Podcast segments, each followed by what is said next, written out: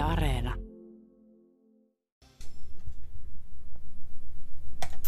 Yle Puhe. Jonte Knief, kuulemme pian äänen. Kertoisitko, miten tuo ääni muodostuu? Tämä ääni muodostuu kahdessa oskillaattorissa, jotka ovat nyt tuottamassa kolmioaaltoa. Sen jälkeen näiden summa, ne ovat oktaavin päässä toisistaan, näiden summa menee filteriin, eli suotimeen, joka on tämmöinen elektroniputkilla toteutettu resonoiva alipäästösuodin tikapuufiltteri. Ja tämän jälkeen signaali menee vielä hieman elävöitymään jousikaikulaittteeseen, stereo jousikaikuun. Jonte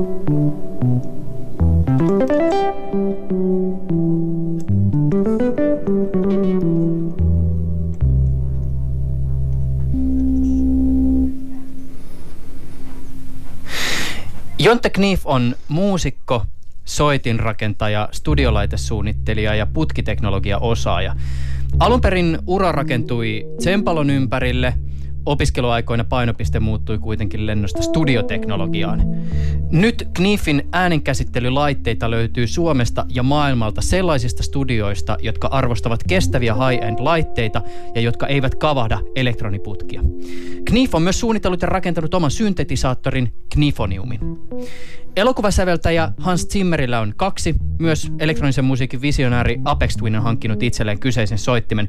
Ja tänään täällä studiossakin saamme sellaista ihastella. Tar- tarkoitus ei ole musisoida laitteella, vaan ihmetellä sen tuottamia soundeja. Pääosassa kuitenkin tässä keskustelussa on Knief itse. On 12. päivä maaliskuuta. Ylepuheessa Juuso Pekkinen. Puhutaan vielä tänään tarkemmin tästä sun soittimesta ja siitä, mitä se on syönyt, mutta voisitko hieman kuvailla kuuntelijoille, että minkä näköinen soitin täällä studiossa meidän kanssamme oikein on? Edessäni on kolmen oktaavin koskettimistolla varustettu syntetisaattori.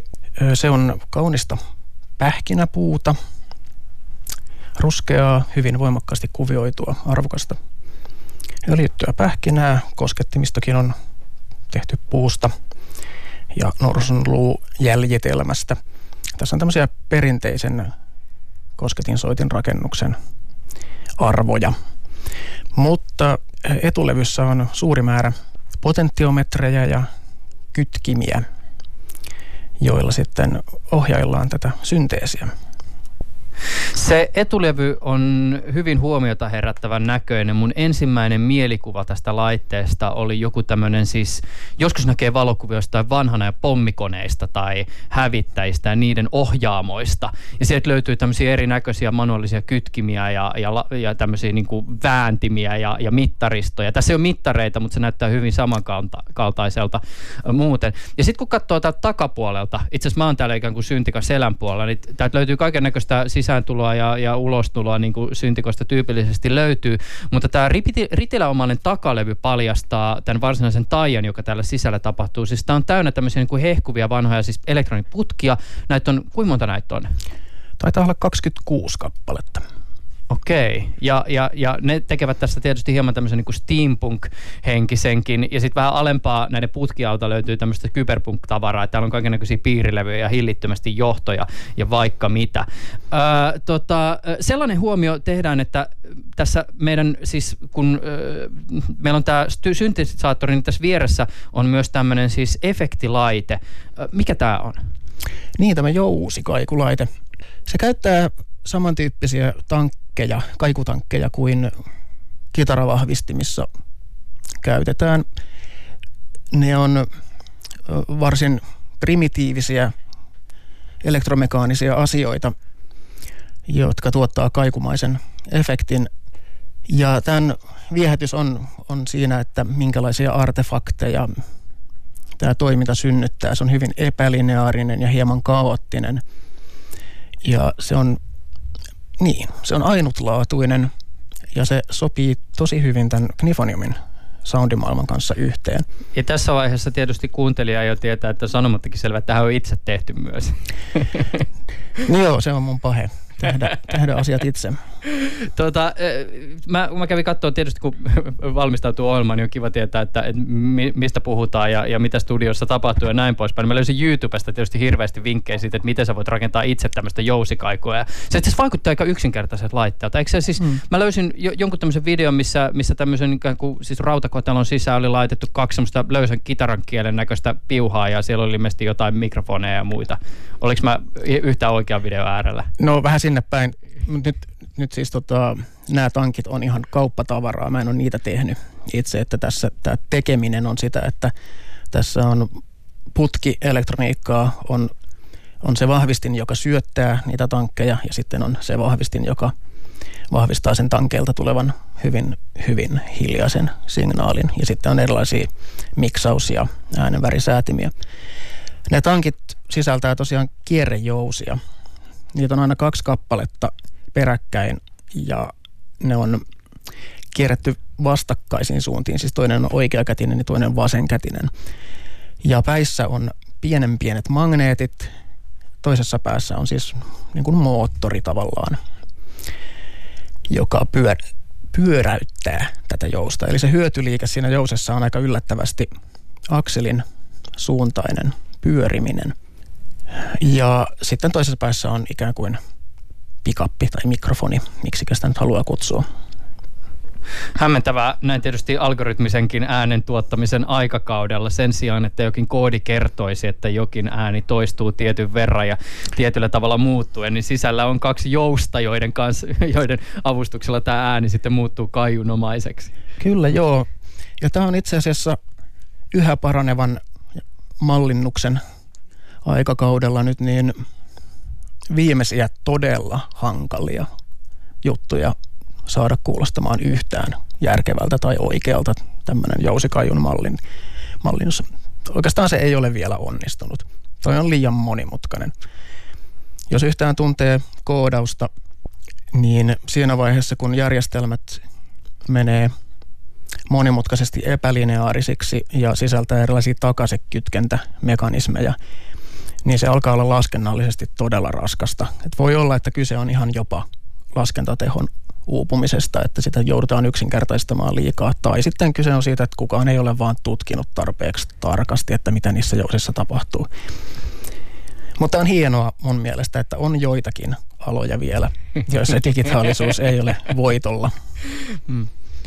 Tämä syntetisaattori, joka meillä on täällä, täällä studiossa, niin sitä on kuultu muun muassa Christopher Nolanin vuoden 2014 Skifi-draamassa Interstellar. Äh, elokuvan musiikit on säveltänyt kuuluisa saksalainen elokuvasäveltäjä Hans Zimmer, joka on tehnyt musiikkia muun muassa Pirates of the Caribbean ja Batman-elokuviin. Äh, Leijona kuningas-elokuvasta hän, eikö hän sanonut Oscarin silloin joskus aikoinaan. Da Vinci Code on muun muassa yksi semmoinen pätkä, mihin hän on tehnyt soundeja.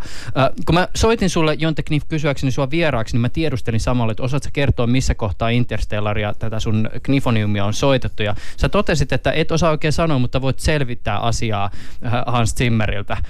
Oletteko äh, te hyviäkin kavereita? No, en mä nyt niin sanoisi. Tota, tulihan siinä sähköposteja vaihdeltua ja, ja tota, siinä vaiheessa, kun tämä Interstellarin konsepti oli hänellä tiedossa, mutta sitä ei vielä ääneen voinut sanoa, niin hän syntetisaattorin valmistumista tai syntetisaattorien valmistumista odotellessa pikkuhiljaa alkoi painostamaan mua siinä, että, että hänellä on nyt niin tähän sopiva elokuva kuin vaan voi olla, että hän haluaa nämä syntetisaattorit. Ja jossain vaiheessa se siinä ennen, ennen joulua, niin se postasi mun Facebook-seinälle semmoisen hauskan savianimaation I wanna synthesizer for Christmas. Ja, kyllä se aina välillä sitten käy kommentoimassa just Knifoniumin naamakirjasivulla jotain juttuja. Joo, se on itse asiassa muuta aika hauska, koska tällä syntetisaattorilla siis on oma tämmöinen niin Facebook-ryhmä, ja siellä on hyvin tyypillistä, että kun siellä aletaan keskustelemaan jostakin, siis mistä ikinä asiaan liittyvästä, niin siellä yhtäkkiä onkin Hans Zimmerin kommentti aiheeseen. Joo, se on kyllä hauskaa. E, eikö tätä, tätä muuten, netistä löytyy sellainen tieto, että tätä syntetisaattoria olisi käytetty myös uudessa Blade Runner-elokuvassa? Näin on väitetty ja mä en nyt saanut aikaiseksi kysyä Zimmeriltä, että pitääkö tämä paikkaansa. Mä itse asiassa en ole nähnyt sitä tieto, tietolähdettä, mutta tota, näin kerrotaan, että siinä olisi tämä alkuperäisen Blade Runnerin syntetisaattori pääosassa ja sitten jotakin tästä.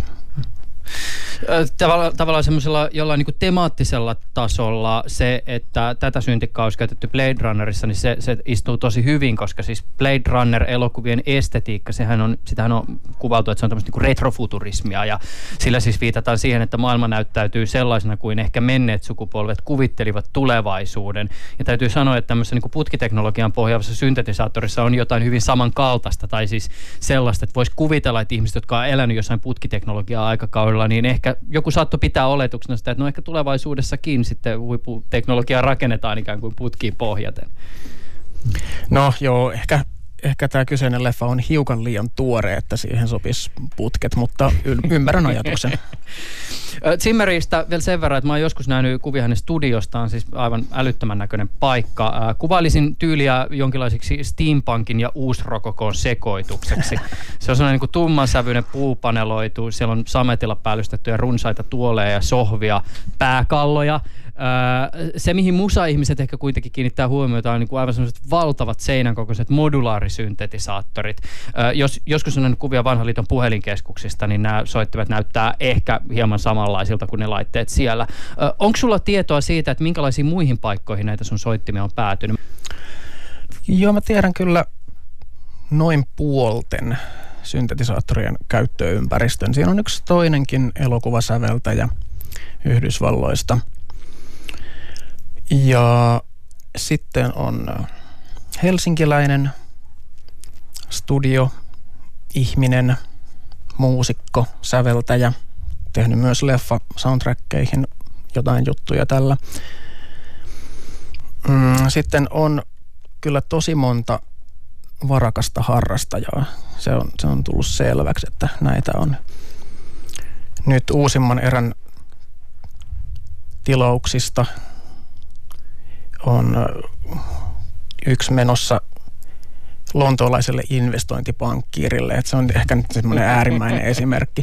Mutta se on ihan selvä, että har, harmillisen kallishan tämä on niin kuin perusmuusikolle, että olisi kiva nähdä enemmän päteviä kovan luokan muusikoita ostamassa näitä, mutta se, se ei ole kyllä ihan niin helppoa. No se taitaa vähän niin kuin skeneen kuulua, että jos tekee jotakin tämän sortista, missä se käsityö ja tietyllä tavalla uniikkius on myös läsnä, ne harrastajat kuuluvat asiaan. Tämähän on tietysti vaikka jostain kitarapuolta aika Aivan. Ilmiö.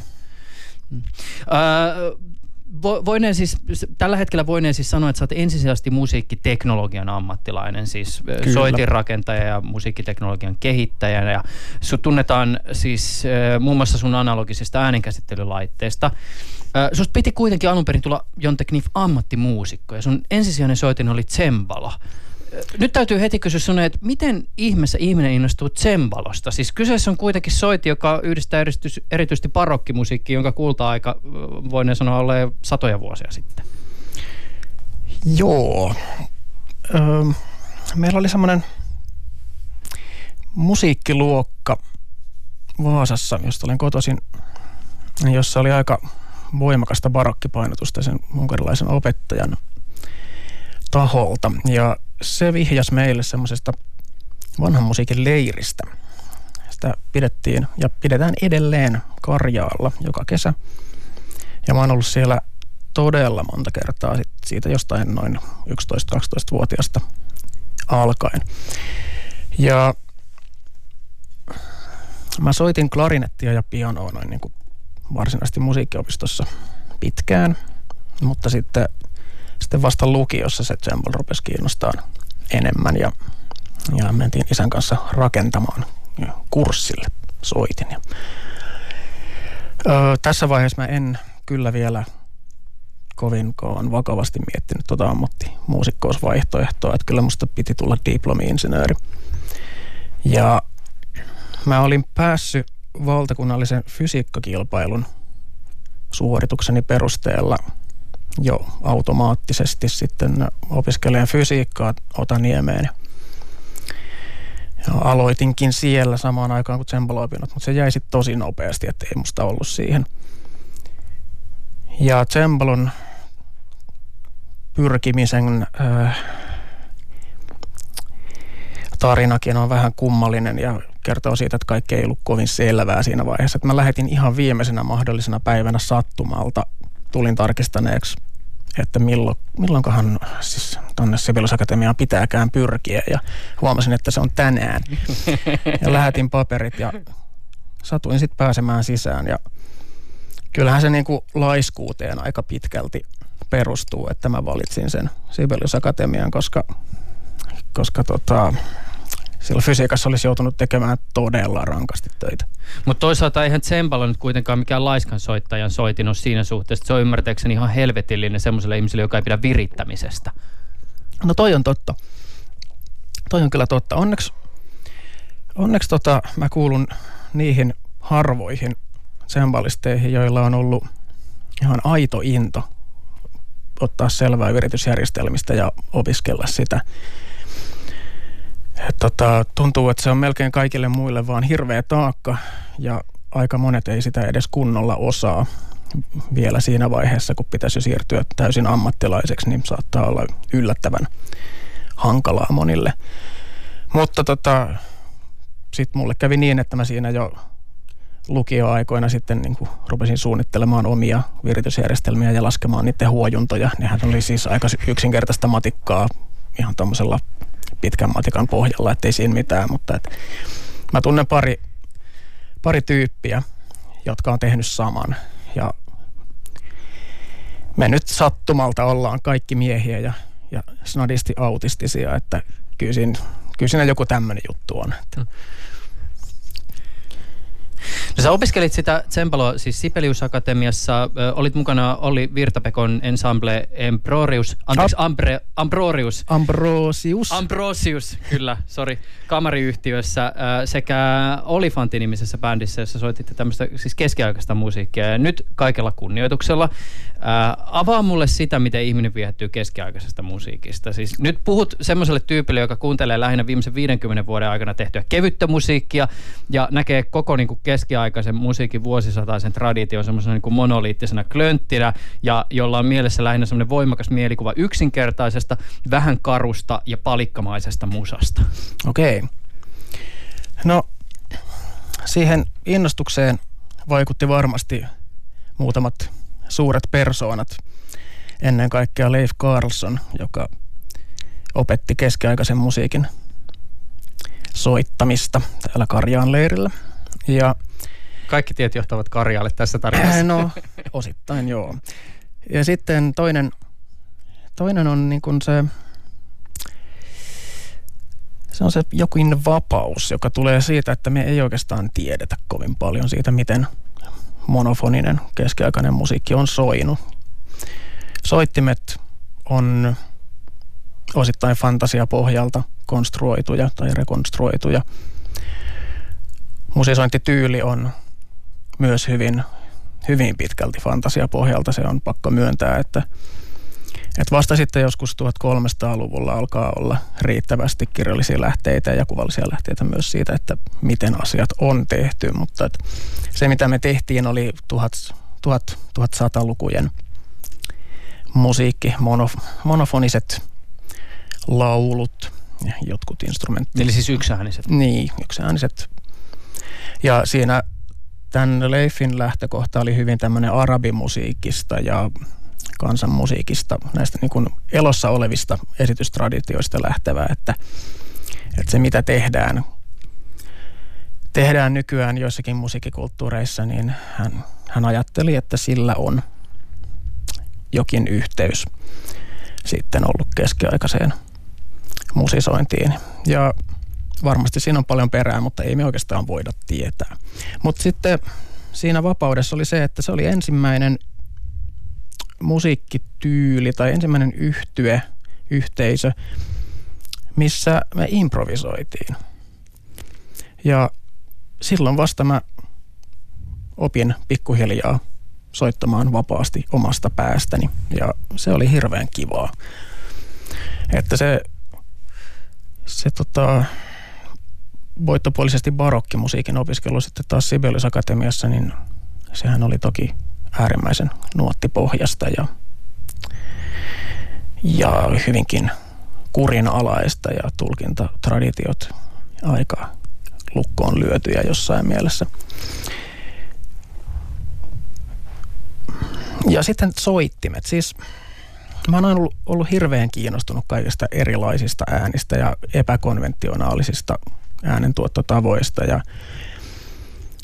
ja tota, jotenkin kokenut vaan, että tietyn tyyppisen musiikin esittäminen väärillä soundeilla on jotenkin kurjaa. No nyt tietysti voidaan hypätä tästä luontevasti Ensemble Ambrosiukseen ja miettiä, että mitä oikeata siinä oli, että me soitettiin Frank Zappaa barokkisoittimilla. Mutta tota, sen tietysti selittyy helposti siltä, siitä, että tota, oli Zappa-faneja, jotka halusivat soittaa Zappaa, mutta kun eivät rock-soittimia hallinneet, niin soittivat sitten barokkisoittimilla.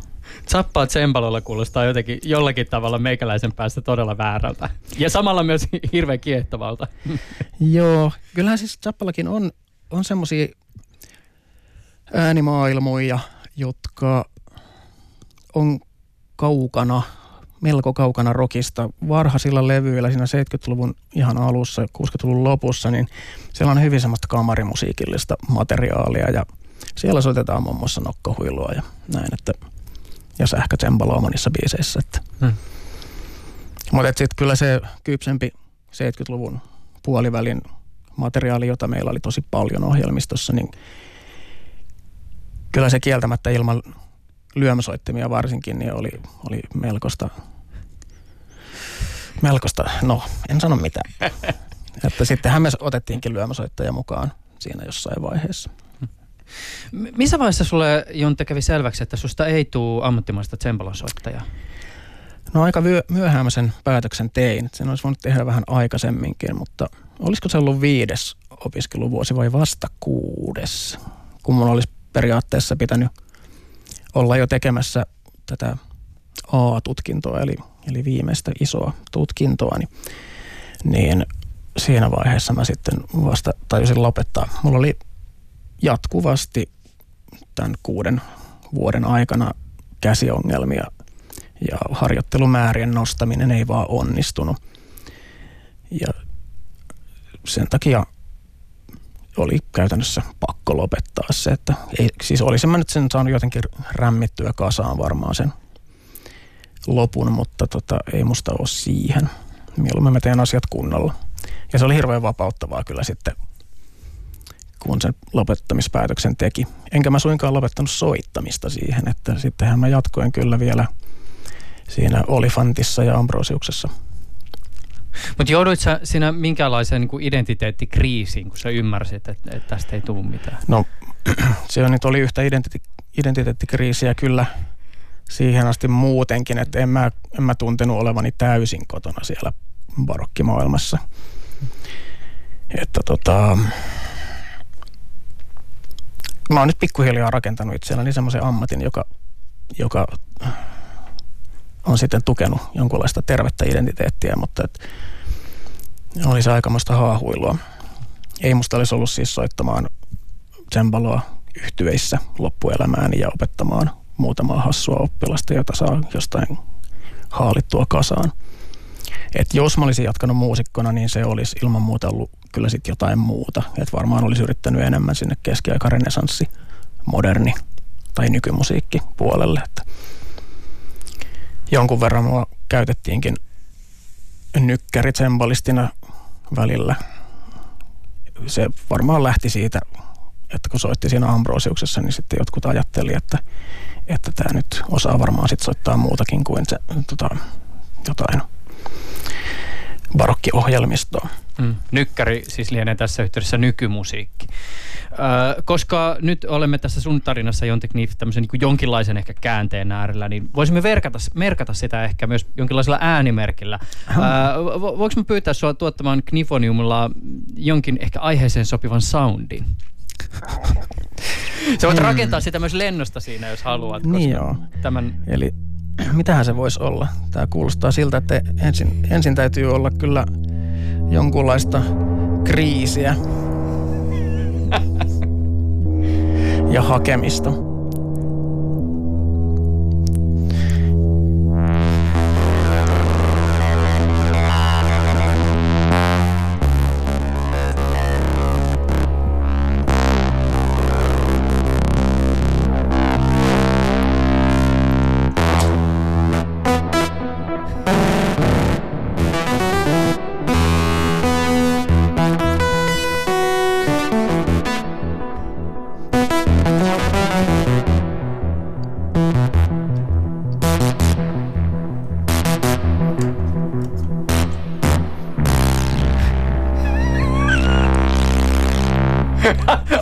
Vanha kun tiittiitti sinne loppuun.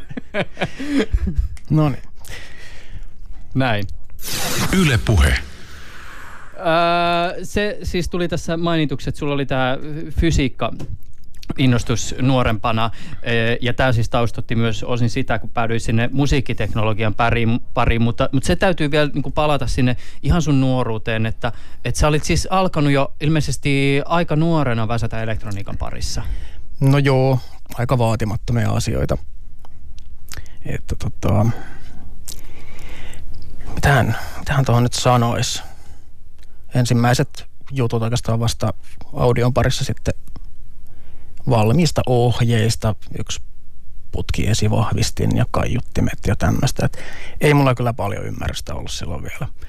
Et oikeastaan vasta sitten, sitten kun tuli internet ja, ja tota, rupesi käyttämään aikaa enemmän etsien sieltä kaiken näköistä audioon liittyvää tietoutta, niin ja vielä kiihtyvällä tahdilla siinä vaiheessa, kun opiskelin musiikkiteknologiaa ja rupesin tutustumaan näihin prosessoreihin, taajuuskorjaimiin ja kompressoreihin ja muihin, niin sitten sit se oikeastaan lähti vasta kunnolla vauhtiin. Ja sitten ostin perusoppikirjoja ja, ja tota, rupesin vähän järjestelmällisemmin perehtymään ja kehittelemään itse ja rakentamaan. Ja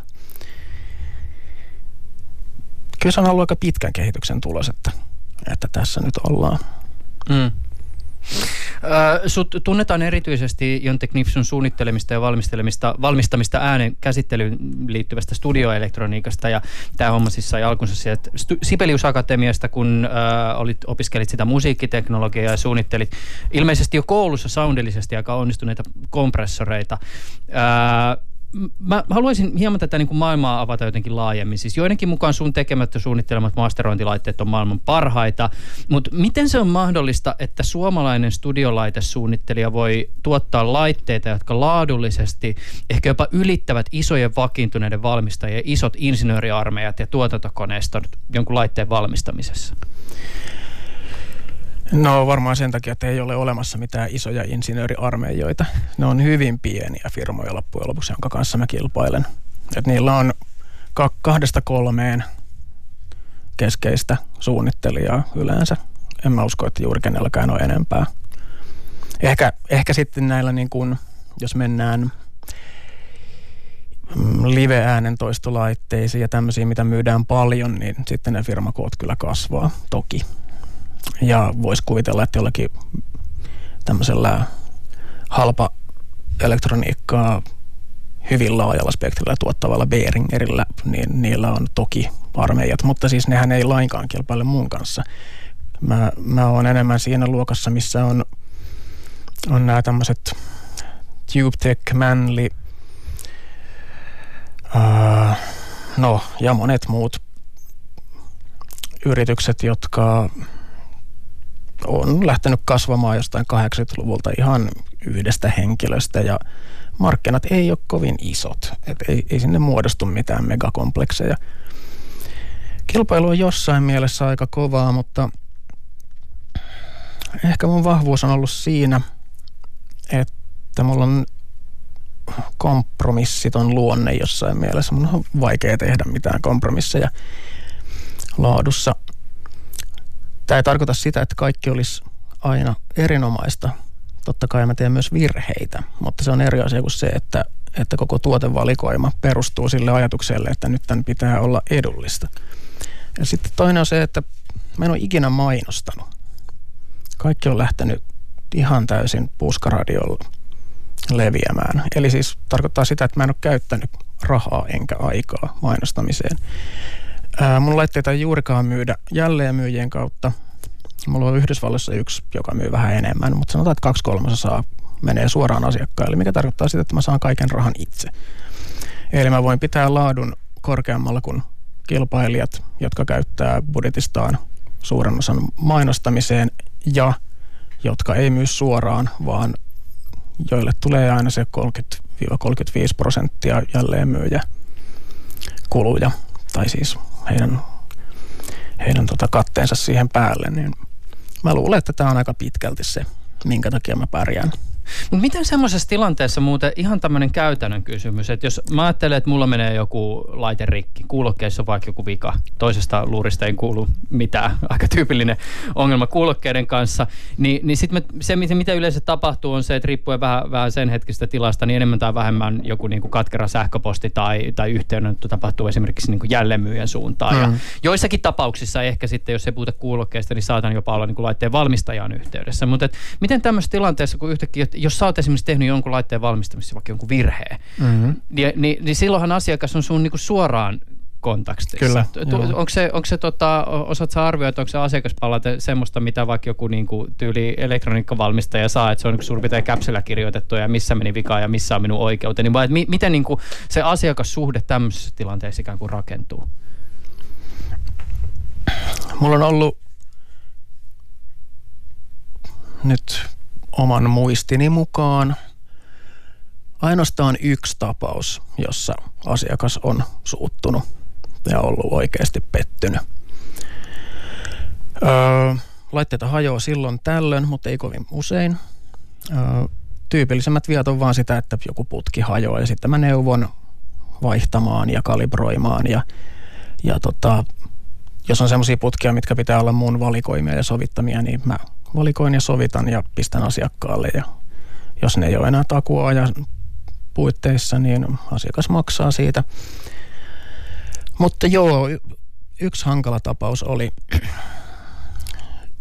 sattui monta epäonnista virhettä yhteen uuteen laitetyyppiin. Se oli itse asiassa ensimmäinen yksilö.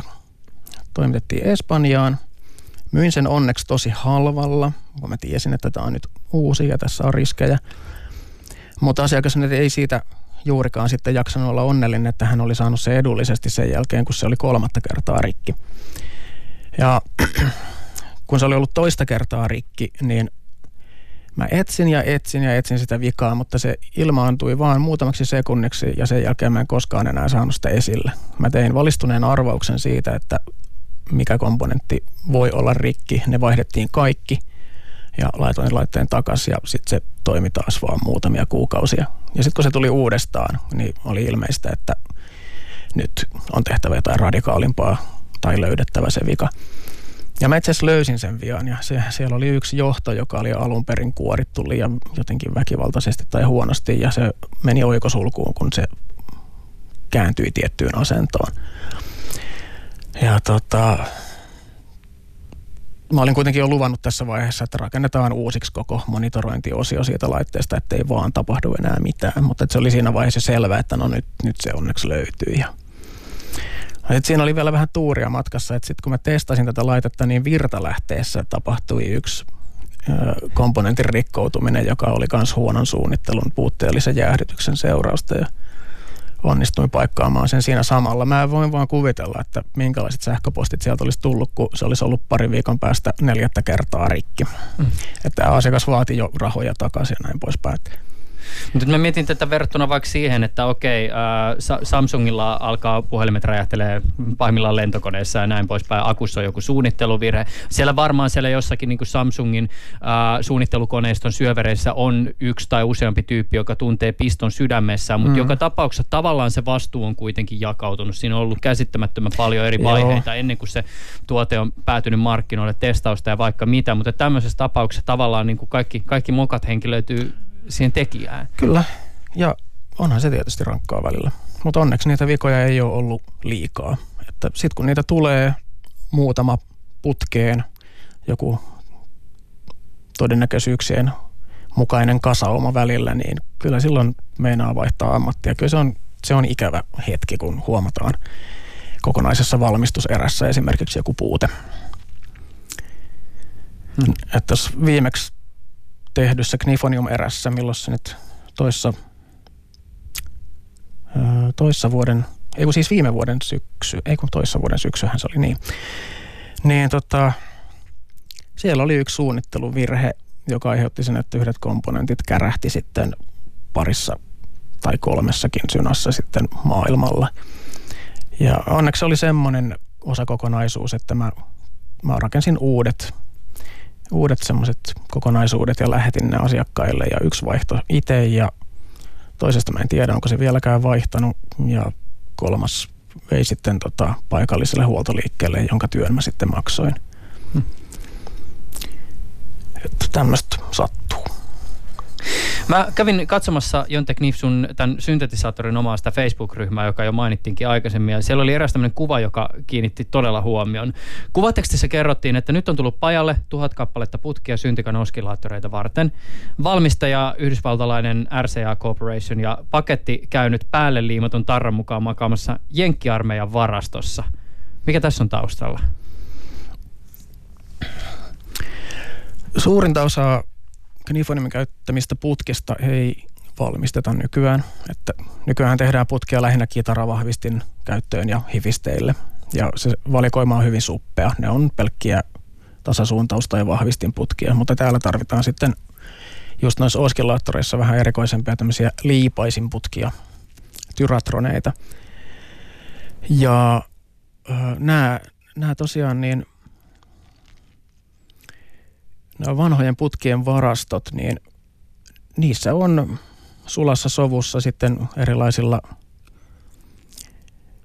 jälleenmyyjillä ylijäämäputkia niin siviili- kuin militaaripuoleltakin. Ja, ja ei niitä kukaan enää siis kun millään tavalla valvo, että onko joku – joku erä jotain militaarielektroniikkaa, ne on kuitenkin sama, samoja putkia. Et ne on vain joskus aikoinaan tehty vähän paremmin ja pakattu vähän paremmin ja, ja sitten kriittisiin sovellutuksiin myyty. Että joko teollisuus tai, tai toi militaarikäyttö tai joskus myös niin kuin sairaalat esimerkiksi sai laadukkaita putkia. Ja itse asiassa myös yleisradiot sai sitten poikkeuksellisen laadukkaita putkia, mutta ne ei ollut siis tästä niin kuin militaariteollisuus ympäristölle tehdystä, vaan ne oli sitten ihan erikseen vielä. Tiedätkö muuten, missä sotilaskäytössä näitä putkia on käytetty? Onko ne ollut ihan jossain radiossa vai? Joo, radioissa ja missä, no siis periaatteessa kaikessa elektroniikassa, koska ennen transistorin keksimistä aktiivinen elektroniikka perustui putkiin, että noi tyratronit on ollut todennäköisesti käytössä esimerkiksi jopa näinkin arkisesti vaikka sytyttämässä valoja pimenevässä illassa sitten tai, tai jonkun teollisen prosessin kynnysarvon ylittyessä niin käynnistämässä jonkun, jonkun piirin. Oletko missä vaiheessa joutunut kokea sellaista ahdistusta tai jotenkin herännyt sellaisen ajatuksen äärelle, että mitä jos tulevaisuudessa ei saakaan enää tarpeeksi laadukkaita putkia? No onhan se ongelma, totta kai. Ja siinä on ollut huonoja vaiheita, mutta sitten mm, pari-kolme vuotta sitten mä löysin isot määrät näitä muutamia kaikkein kriittisimpiä putkia ja sen jälkeen on ollut vähän leppoisampaa. Et mä sitten jouduin pistämään tietysti hirveästi rahaa niihin kiinni. Et vaikka ne nyt onkin ylijäämä elektroniikkaa, niin kyllä niistä nyt jotain maksetaan edelleen. Että tuhansia ja tuhansia euroja sitten, sitten meni siihen, että sain varastoon tähän knifoniumiin ja erityisesti noihin kompressoreihin tarvittavat erikoisputket. Ja, mm, no nyt mulla on sitten hyvät varastot ja kyllä näillä nyt sitten parikymmentä vuotta tekee näitä hommia vielä. niin. Sehän tietysti äh, täytyy huomioida, että näissä putkissahan on semmoinen, että kun, äh, tota, ja tietysti jos hankkii laitteen, missä on putkia käytetty, niin on hyvä tiedostaa, että ne putket ei ole ikuisia, ne mm. käytössä. Mä, mä oon joskus pohtinut C-kasettia, esimerkiksi VHS-kasettejen kohdalla sitä, että, että kun puhutaan tallenteista, jotka periaatteessa kuitenkin kuluu jokaisella käyttökerralla, niin tietyllä tavalla siinä kulumisessahan, vaikka se ehkä saattaa näin digiaikana jopa olla vähän ahdistavaa, niin siinä on jotain jopa ehkä viehättävää. Siis informaatio kat- katoaa vähitellen kohinaan ja suhinaan ja jotain tässä katoavaisuudessa ehkä jotain semmoista niin kuin haikeeta tai jollakin tavalla se lisää jotain niin kuin arvoa siihen käyttökokemukseen, koska tietää, että tämän kokemuksen jälkeen se, se tota vanha tohtori Sykerö, mitä mä katsoin VHS, niin se ei ole välttämättä enää samanlainen. Mutta sä et välttämättä voi ehkä tämmöiseen ikään kuin katoavaisuuden estetiikkaan ikään kuin kadota, koska se, se on tietyllä mm. tavalla sun myös leipä on siitä kiinni. Joo, näinhän se toki on, että, että totta kai mä saan välillä jotain elämyksiä siitä, kun saa jonkun harvinaisen vanhan hyvin kauniilla grafiikalla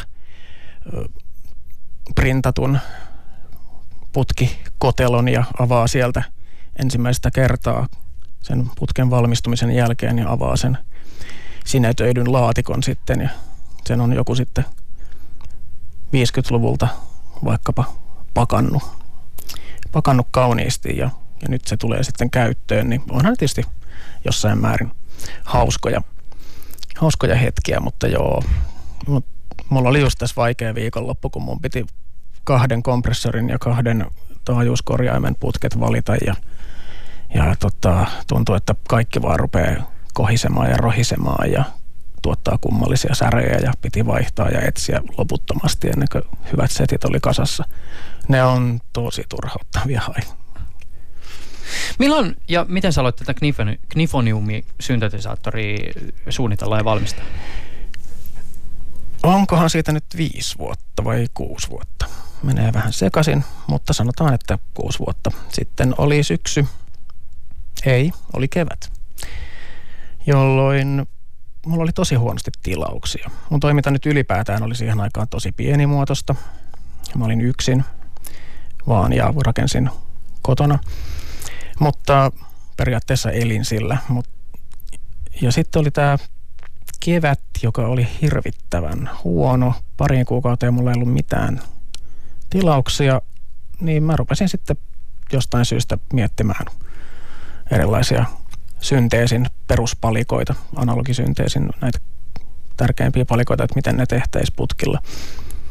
Joitahan on siis kyllä muutkin tehneet ennen minua. On, on toki tehty putkilla vastaavia, mutta paljon yksinkertaisempia ja primitiivisempia juttuja. Että kyllä mä jouduin miettimään ihan tosissani, että miten tämä homma voi onnistua. Ja mulla oli vähän luentoja Sibelius Akatemian musiikkiteknologialla siinä ja vein sitten huvitukseksi luennolle aina jonkun peruspalikan rengasmodulaattorin ekalla kerralla ja filterin toisella ja ja tota, molemmat kuulosti niin kauhean kivalta, että eihän sitä voinut siihen jättää. Sitten piti, sit piti kokeilla, että miten nämä oscillaattorit onnistuu ja, ja mitäs, mitäs toi VCA eli, eli jänniteohjattu vahvistin – miten se onnistuu hyvin. Ja no se on sukua kompressorille, se kytkentä oli helppo. Ja sittenhän siinä tarvitaankin enää vaan yksi tavallinen pikku mikseri ja niin kohinageneraattori piti myös suunnitella ja se oli ehkä hauskin, hauskin juttu, tota, että miten se syntyy, kun mulla ei ollut mitään käsitystä siitä, että miten se voisi mennä, mutta eihän se, eihän se ollut kovin kummosta. Googlettelin hetken ja löytyi yhden vanhan, vanhan laitteen manuaali. Se oli semmoinen radiolaitteiden testaamiseen tarkoitettu kohinageneraattori. Niin siinä se selitettiin, että otetaan tämän tyyppinen tyratroni ja pistetään siihen kylkeen voimakas magneetti, niin se elektronivirta muuttuu kaoottiseksi. Siitä tulee tosi puhdasta valkoista kohinaa. Minkä takia, pitää, minkä takia sulla on täällä syntetisaattorissa? Mä en siis tiedä, mikä on kohinageneraattori. mikä se on ja mi, mitä se tekee syntetisaattorissa? No sillä tuotetaan kohinaa ja sehän on... Siis minkälaista?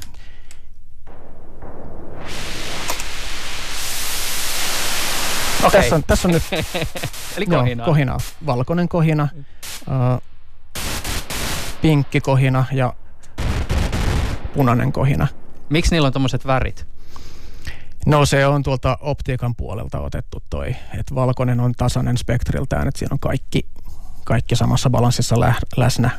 Ja sitten mitä punaisemmaksi mennään, niin sitä enemmän siellä on pitkää aaltoa, eli matalia taajuuksia läsnä. Miten muuten siis, äh, se, jos puhutaan hieman siitä, että mitä tämä Knifonium on syönyt, syönyt, niin mulle tuli vastaan yksi tämmöinen YouTube-video, missä sä esittelit vuonna 2013 tätä, ja sä mainitsit, että tässä on tämmöinen niin Moog-tyyppinen filtteri. Joo. Ja sitten jos lukee esimerkiksi jotakin niin syntikkakeskustelupalstoja, missä puhutaan tästä Moog-tyyppisestä filteristä tämän Knifoniumin yhteydessä, niin ymmärtää, että okei, täällä on joku, tämä on jotenkin niin kuin merkityksellinen. Joo. Äh, sillä on ilmeisesti iso, iso merkitys sen kannalta, että mikä tämä soitin on. Aivan. Mikä se on se Moog-tyyppinen filtteri? Tosiaan toi, Moog on, se, se on siis syntikkavalmistaja. joo, Robert Moog, tai Moog, kehitti tämän tikapuufilterin. Mikähän se oli, oli tota se vuosikymmen edes, milloin se sen sai kasaan. Nyt mun täytyy tunnustaa, että mä oon sivistymätön, olisiko se ollut 60-lukua vasta. Joka tapauksessa se on siis tämmöinen tikapuurakenne, jossa on öö, kaksi kertaa neljä transistoria, kaksi vierekkäin ja, ja sitten niin kuin neljä puolaa tavallaan päällekkäin. Ja jokainen niistä on alipäästösuodin ja niitä on tosiaan neljä ensimmäisen asteen suodinta. Siitä tulee sitten neljännen asteen suodin yhdessä. Sen lisäksi se, se, sitä seuraa semmoinen yksinkertainen operaatiovahvistin kytkentä, josta saadaan takaisin kytkentä sinne filtteriin niin, että se saadaan resonoimaan. Ja se on niin kuin se tärkeä juttu siinä se resonanssi. Ja se, että tämmöinen primitiivinen transistoreilla tehty filtteri, niin siinä on mukavalla tavalla yliohjausmahdollisuuksia. Eli siis sen soundi muuttuu riippuen siitä, kuinka kovaa sinne mennään sisään. Ja, Ja, nyt, mi- ja nyt kun se tehdään putkilla, niin siinä on vielä enemmän sitä mojoa sitten, että se soundi muuttuu todella radikaalisti sen mukaan, että kuinka lujaa mä vien signaalia sinne filterin sisään. miten siis signaali muuttuu siinä vaiheessa, kun sinne, se isketään sinne Moog-tyyppiseen filtteriin? Voidaan demota. Joo, mä yritän, yritän demota sen. Tässä on nyt kahta saha, sahalaita-aaltoa menee, menee sisään tuonne filtteriin ja filtteri on säädetty mahdollisimman korkealle, korkealle taajuudelle. Ja sitten mä rupean laskemaan sitä taajuutta.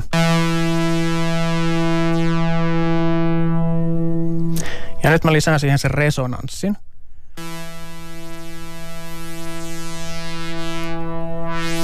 Nyt mä laitan sitä vielä vähän enemmän, että se on täysin ilmeistä.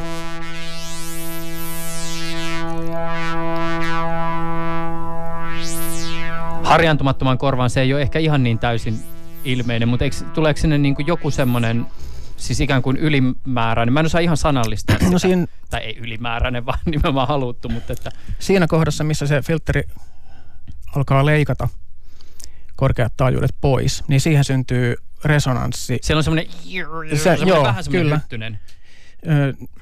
Siinä on korostuma sit siinä taajuusvasteessa just sillä kohtaa. Mä otan vielä tuohon ihan pelkästään vaan yhden oskillaattorin, että se on mahdollisimman selvää. Ja mä pistän sen vähän hiljaisemmalle. Ja tota. Nyt. Nyt, nyt se meni siis jo itse resonoivaksi. Eli, Okei. eli se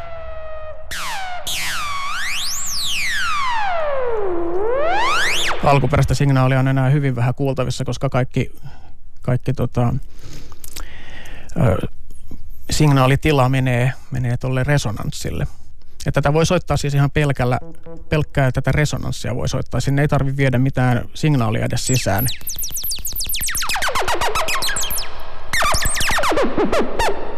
Niin just. Joo. Ja tämä, tämä tota, hyvin keskeinen kaunis filterin sävy sitten menetettiin tai tuli jotain muuta tilalle, joidenkin mielestä varmaan myös hyvin, hyvin käyttökelpoista, mutta ei yhtä legendaarista eikä yhtä ihanaa mun mielestä.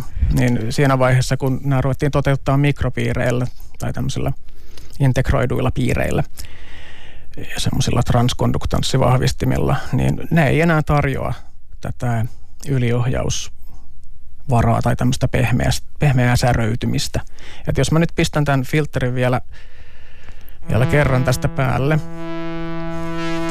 Ja tota, rupeen nostamaan signaalitasoja.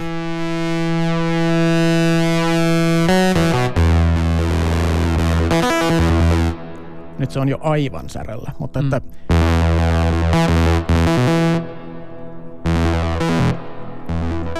sieltä löytyy hyvin, hyvin laaja spektri sitten erilaisia mukavia säröjä. Joskus sitä on tarpeen soittaa äärimmäisen puhtaana ja toisinaan sitten täysin täysin ilmeisellä säröllä. Se on jännä muuten, miten syntetisaattoreiden maailmassa semmoiset just niin kuin esimerkiksi kohinat tai säröt tai satunnaisuudet tai tämän tyyppiset asiat ovat just niitä, mitä saatetaan esimerkiksi tavoitella tai mitä kaoottisempi, mm. niin sen parempi, kun taas sitten niin kuin monessa yhteydessä ne saattaa olla just nimenomaan niitä, joista pyritään päästä eroon. Joo. Ja tuossa on niin kuin kaksi puolta. Toinen on tietysti ihan puhdas kaoottisuus, että tehdään semmoisia soundeja, että ei enää itse tajua, mitä tapahtuu. Ja tulee vaan jotain todella mielenkiintoista. Ja sillä tavalla saa kulumaan tuntikausia joka ilta, jos tällä lähtee leikkimään, että ei voi enää sanoa ymmärtävänsä täysin sitä prosessia, eikä varmasti enää löydy koskaan sitä samaa soundia uudestaan.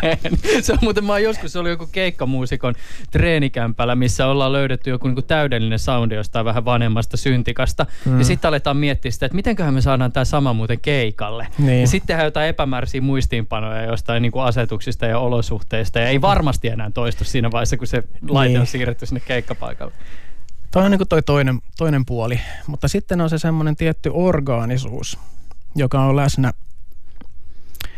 ö, niissäkin soundeissa, jotka on hyvin kontrolloituja ja joissa ei välttämättä ole mitään voimakkaita yliohjauksia, särötyksiä tai takaisinkytkentöjä tai muuta, muuta täysin villiä. Mä muuten huomasin juuri, että mulla oli tuossa äsken feedback päällä ihan täysillä, mikä sai sen filterin kuulostamaan vähän muulta kuin sen olisi pitänyt. ee, liikaa nappuloita. Soitanpa uudestaan vielä tätä filtteriä.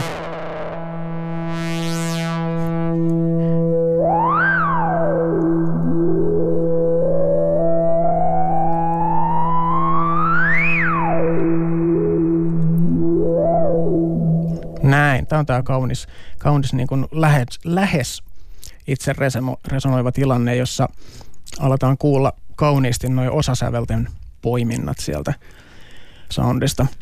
Perusaaltomuodon osasävelet tuolla, tuolla hyppien.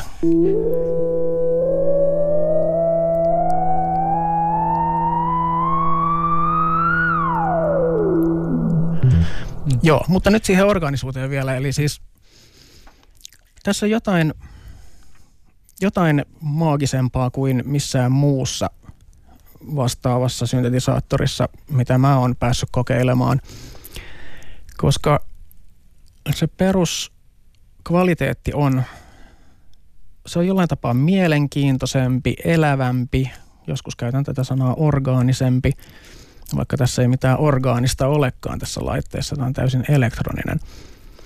Mutta eikä se ole asia, jonka pelkästään minä kuulisin, vaan sen kuulee jokainen muusikko, joka on hiukan joskus kuunnellut syntetisaattoriääniä. No ilmeisesti Zimmer on ainakin kuullut, kun se on kaksi tällaista hankkinut. No se voi olla, tai sitten se on hankkinut ne ihan muuten vaan. Mutta tota, ei vaan, kyllä se, kyllä se ymmärtää. Mutta siis tämä sopii esimerkiksi akustisten soittimien kanssa tosi kivasti yhteen, mitä sitten Olli Virtaperko on tässä tälle Knifaniumille kirjoittamassaan konsertossa hyödyntänyt. Mm. Ja ylipäätään vaan tämä lumoaa pitkäksi aikaa.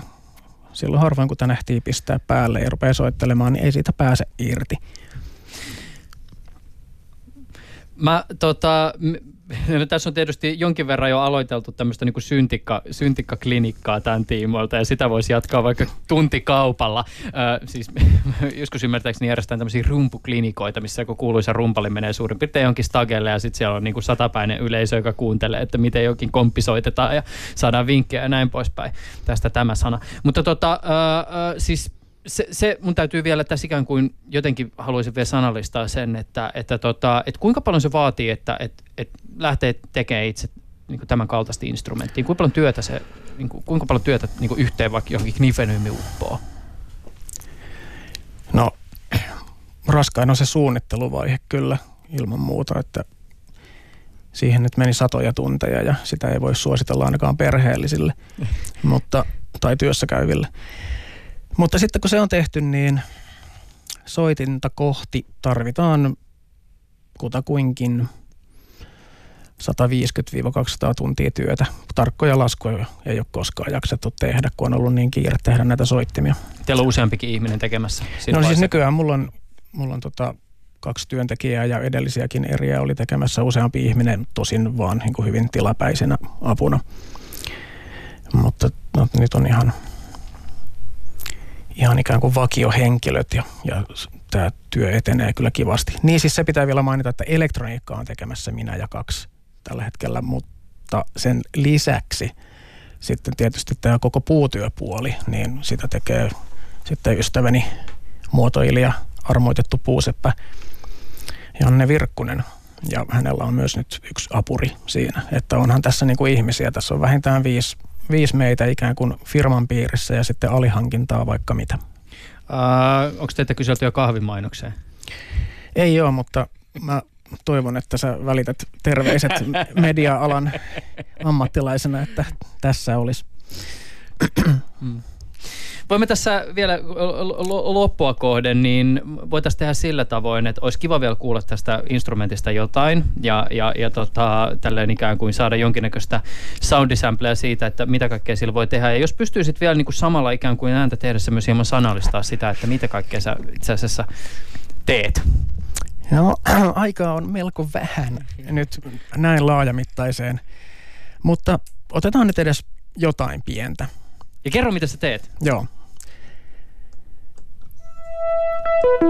Nyt on sahalaita aaltoja päällä ja mä siirsin nämä oskillaattorit hyvin korkeeseen äänialaan.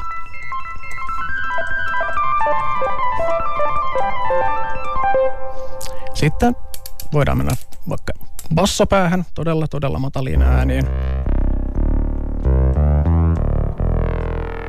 Laitan vähän filtteriä soimaan.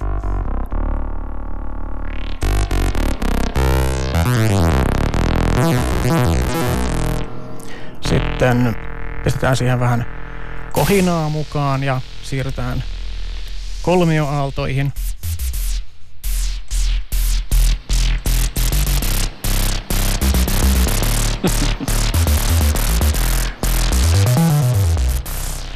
Ja vielä joku. Vielä joku. Apua, apua. Rengasmodulaattori.